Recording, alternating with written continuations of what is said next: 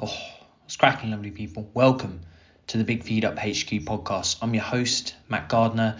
I've been working as a nutrition practitioner for almost 10 years. I cut my teeth learnt my trade in sports nutrition, so working with people, um, elite athletes to begin with, and then everyday kind of sporting individuals, people that obviously work for a living but love their endurance exercise, their team sports and things on the side. So supporting people to get fitter, faster, stronger. I have moved into corporate wellness and digital healthcare recently, working as a health coach, supporting lifespan, blood sugar blood lipids, cholesterol levels, weight loss, all that jazz. So if you listen, brilliant. It's great to have you here taking the time to absorb the information I'm going to put across in this episode. And I believe we're on episode 180. Absolutely mega. I've had over 48,000 listens to the show since we started. So if you're a loyal listener, thanks so much. It's brilliant to have you along, and hopefully, I can add some value today. The show is supported by 33 Fuel, who produce natural and powerful sports nutrition products, and they've just released, lovely people, their elite meal replacement. So you can get 10% off your first order by using Matt 10 at checkout. I have used their chia seed energy gels in the past their energy drink for my Bimbles, my ultra marathons, their energy bars, their protein bars, and in this elite meal replacement, oh, we've got so many fantastic whole food based products. Pumpkin protein powder, sunflower protein, flax seeds, uh, almonds, all ground up. There's tons of other ingredients. Easy to take, it tastes great, it always sits well with me. Any of their products that I use so get involved. Hope you find something useful, and the team at 33 Fuel fantastic. So use the code MAT10 at checkout. Contact the team, and if you find something useful, then that's brilliant. That's all I want to hear. Natural sports nutrition. Get involved. So today it's a short, sharp solo show. If you're new to the pod, I'm usually releasing a, couple of episodes a month these days. One with a brilliant guest someone I've connected with on Instagram um, or I follow on other social media channels, someone that's maybe been recommended, uh, maybe a colleague of mine in the health and fitness industry, maybe a fellow nutrition practitioner, all sorts of conversations. If you look back, I focus on nutrition, outdoor experiences. Uh, exercise, movement, all that kind of stuff. But today, we're just going to bring out a topic, something that I've had a lot of conversations about recently, and I I was fortunate to be a guest on uh, the Health Boosts Instagram page. I'll also link to that, and we did live around bone health. So, part time, I work in a uh, body composition and fitness lab in central London called My Vital Metrics, and I'll link to them as well. And we deliver DEXA scans, so we're looking at someone's uh, bone mineral density also, body composition, I won't go into that today, but lean mass, body fat, visceral fat, all that kind of stuff.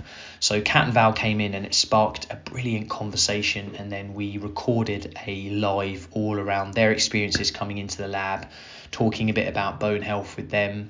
And um, yeah, I thought I'd record just a quick, short, sharp solo show so I can add a bit of value around bone health and some of the things that I've been thinking about communicating to clients reading, hopefully trying to understand a bit more, and from a practical point of view, hopefully you can take away a few nuggets. So, let's just take it nice and simple to begin with. A lot of the time over the years, you'll know this that uh, bone health is generally seen as um, it's important to uh, support your bone health from a structural point of view, from a protection protection point of view of organs.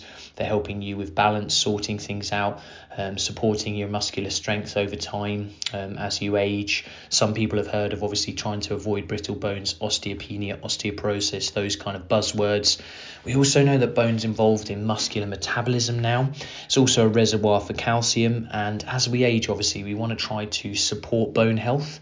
So uh, we grow our bones. So that's a, there's a kind of concept uh, around bone modeling. It's called so uh, bone formation. Um, and bone reabsorption. So, if we're forming bone generally as uh, we're growing up, so from child to, to kind of adolescence and then into our early 20s, we're actually forming about 90% of our bone um, into our early 20s. And there's some really interesting work. I'll link to a chap called uh, Dr. Craig Sale in the show notes. He has done a lot of work around bone um, and uh, athletic performance, bone health in athletes. And I'll also link to some research around bone health in uh, that transition phase when women are moving into uh, that kind of perimenopause um, and then that kind of menopausal state too. So something to consider there, some literature to look at if you're interested. But let's just say you're forming 9% of your bone up until your early 20s, things that can contribute to supporting bone health, especially in children, seems to be this multi directional movement. So, not necessarily uh, children specializing in a certain sport, trying everything, moving in different directions, uh, play, yes, maybe some team sports, but a lot of variety, high impact, and things like that as well. Um, obviously, if they can get into resistance training and things done in the right way, that's going to be supporting bone health. We know calcium intake, I'll go into that in a little bit later. We know protein intake, but that multi directional movement seems to be really, really important. So, say we formed our our bone, the majority of our bone until our early 20s, and then through you know our midlife and things, it seems to stay quite consistent. And then as we get into kind of middle age, older age, um, you know, it's a hard to kind of define the, the bracket and use a term for that, let's just say middle age to older age, um, we may start to lose bone. Uh, the kind of use it or lose it concept, but the things that we want to try to support is obviously maintaining our bone mineral density, supporting it as we age through some of the things that I discussed on that live with the health boost. So, thinking about resistance training, getting your muscles under tension, thinking about protein intake, thinking about calcium intake from dairy sources. Yes, you could also look at non dairy sources and things too, that combination, um, and other nutrients as well that are important.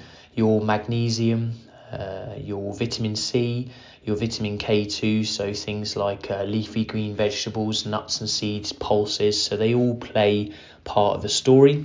Um, and obviously, as we get into older age, our bone mineral density will continue to decrease, and something that you can measure. Um, and you can go in and have and test your bone mineral density. You can look at a DEXA scan, and that's something you can organise. You could organise it through My Vital Metrics or somewhere else. You know, that's a way of doing it privately. Um, obviously, I've had to disclose that you know I work there, so obviously I've got a keen interest in in that place, and you know I'm invested in that place in terms of being an employee. Um, but moving on, so you test uh, something called a Z score. So the scanner will kind of run over you and it will measure your bone mineral mineral density and plot it in uh, in terms of uh, if zero is the average for your uh, age and sex a z score generally we're looking at kind of plus one to minus one is in the normal range. Anything below kind of 1.5 you're starting to look at lighter bones and anything kind of 2.5 onwards it's definitely worth a referral to go and speak to your gp and consider things um, get a second opinion because your bones are potentially in that kind of osteo osteopenic uh, kind of osteoporosis uh, type of level. But especially in the facility that I work in, it's definitely not used as a diagnostic tool. We're not here to diagnose anything. We're just here to help you test and not guess, and then obviously take the results and things to the relevant healthcare professional practitioner. Um, if you are uh, in midlife, the DEXA scan will also throw out a T score. So that is a, a, measurement and it compares your bone mineral density to the average of someone with peak bone mass. So let's just take a, um, if you're listening to this and you're female, um, you're middle aged and you're testing it and you come out with a Z score, um, it will compare your bone mineral density to, to a woman that's say roughly 30 years old. So someone who has peak bone mass. So anything kind of minus one or below is definitely again worth a referral, worth a second look and a and a conversation with your GP because again your bones might be slightly brittle. So there's a way to test it. There's certainly a way to do that, um, like I've said before, and then obviously. Um, a place like My Vital Metrics doesn't necessarily interpret the results and diagnose. You know, we're there just to show you, um, and especially um, we're there to talk about lifestyle means to support bone health. Um, as I've said, that resistance training side of things, getting your muscles under tension. Um, there's a lot of really good research to, to show how that supports bones. Protein intake is something to consider as well. So, taking your weight in kilos, um, and let's just start there and, and times by 1.2 to 1.6. So, if I'm 85 kilos, I times it by 1.2, find that in grams, and then I would try to eat um, that amount of grams of protein per day from foods. That's one thing to do. We know vitamin D is related to, to bone health as well. Um, and again, a chap like I mentioned earlier, uh, called Dr. Craig Sale. Has a great quote in a, another fantastic podcast. He speaks about how um, if you're deficient or insufficient in vitamin D, then it's certainly worth getting sufficient. So that's testing your circulating levels of uh, 25OH. So that vitamin D test you can do via a blood test again. Probably best speak to the GP. There are private um, uh, you know, companies and things that offer drop-in phlebotomies if you're in cities to get those things done generally. And sometimes uh, certain businesses will send out maybe nurses and things to your house. I've certainly worked with a company called Forth with Life in the past.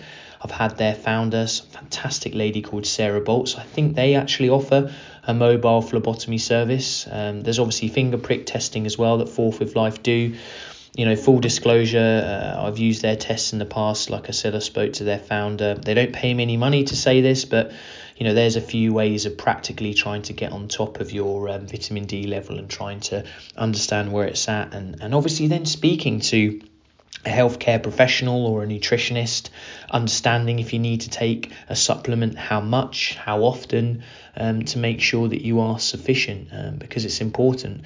Vitamin D plays an important role to support bone health. So there's a few things to consider there. I've gone over uh, the 10 minutes as planned, but hopefully it's just made you reflect a little bit more on bone health. As we age, we want to support our strength, our stability, our muscles. Um, you can obviously test and not guess. It's always worth taking your test if you're a little bit worried and things, or if you want a second opinion. Of course, if you do something at a private facility, take it over to the GP. Think about your vitamin D levels, maybe measuring those. Think about your protein intake, your calcium intake um, and something like 700 milligrams if you really want to get into the weeds a day. You know that can be kind of attained through various uh, dairy products. You're probably talking 250 milligrams could come from a small glass of milk, a couple of hundred milliliters of milk, or you know 150 200 grams of yogurt, or um, I think 30 30 to 50 grams of cheese. Not everyone listening to this delves into dairy though, so it is worth considering trying to get calcium from other things, bony bones and fish from tinned fish. Um, there can be some calcium as well from leafy green vegetables, even though it's not as bioavailable. So again, if you need a second opinion, um, if you need support nutritionally, there's lots of practitioners that I know that I can put you in touch with.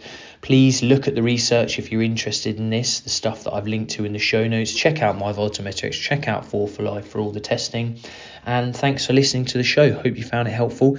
And I'll be back soon with a guest. Loving that you're listening to this. Thank you so much for downloading, taking the time, and please share it with someone if you find it useful. Bye.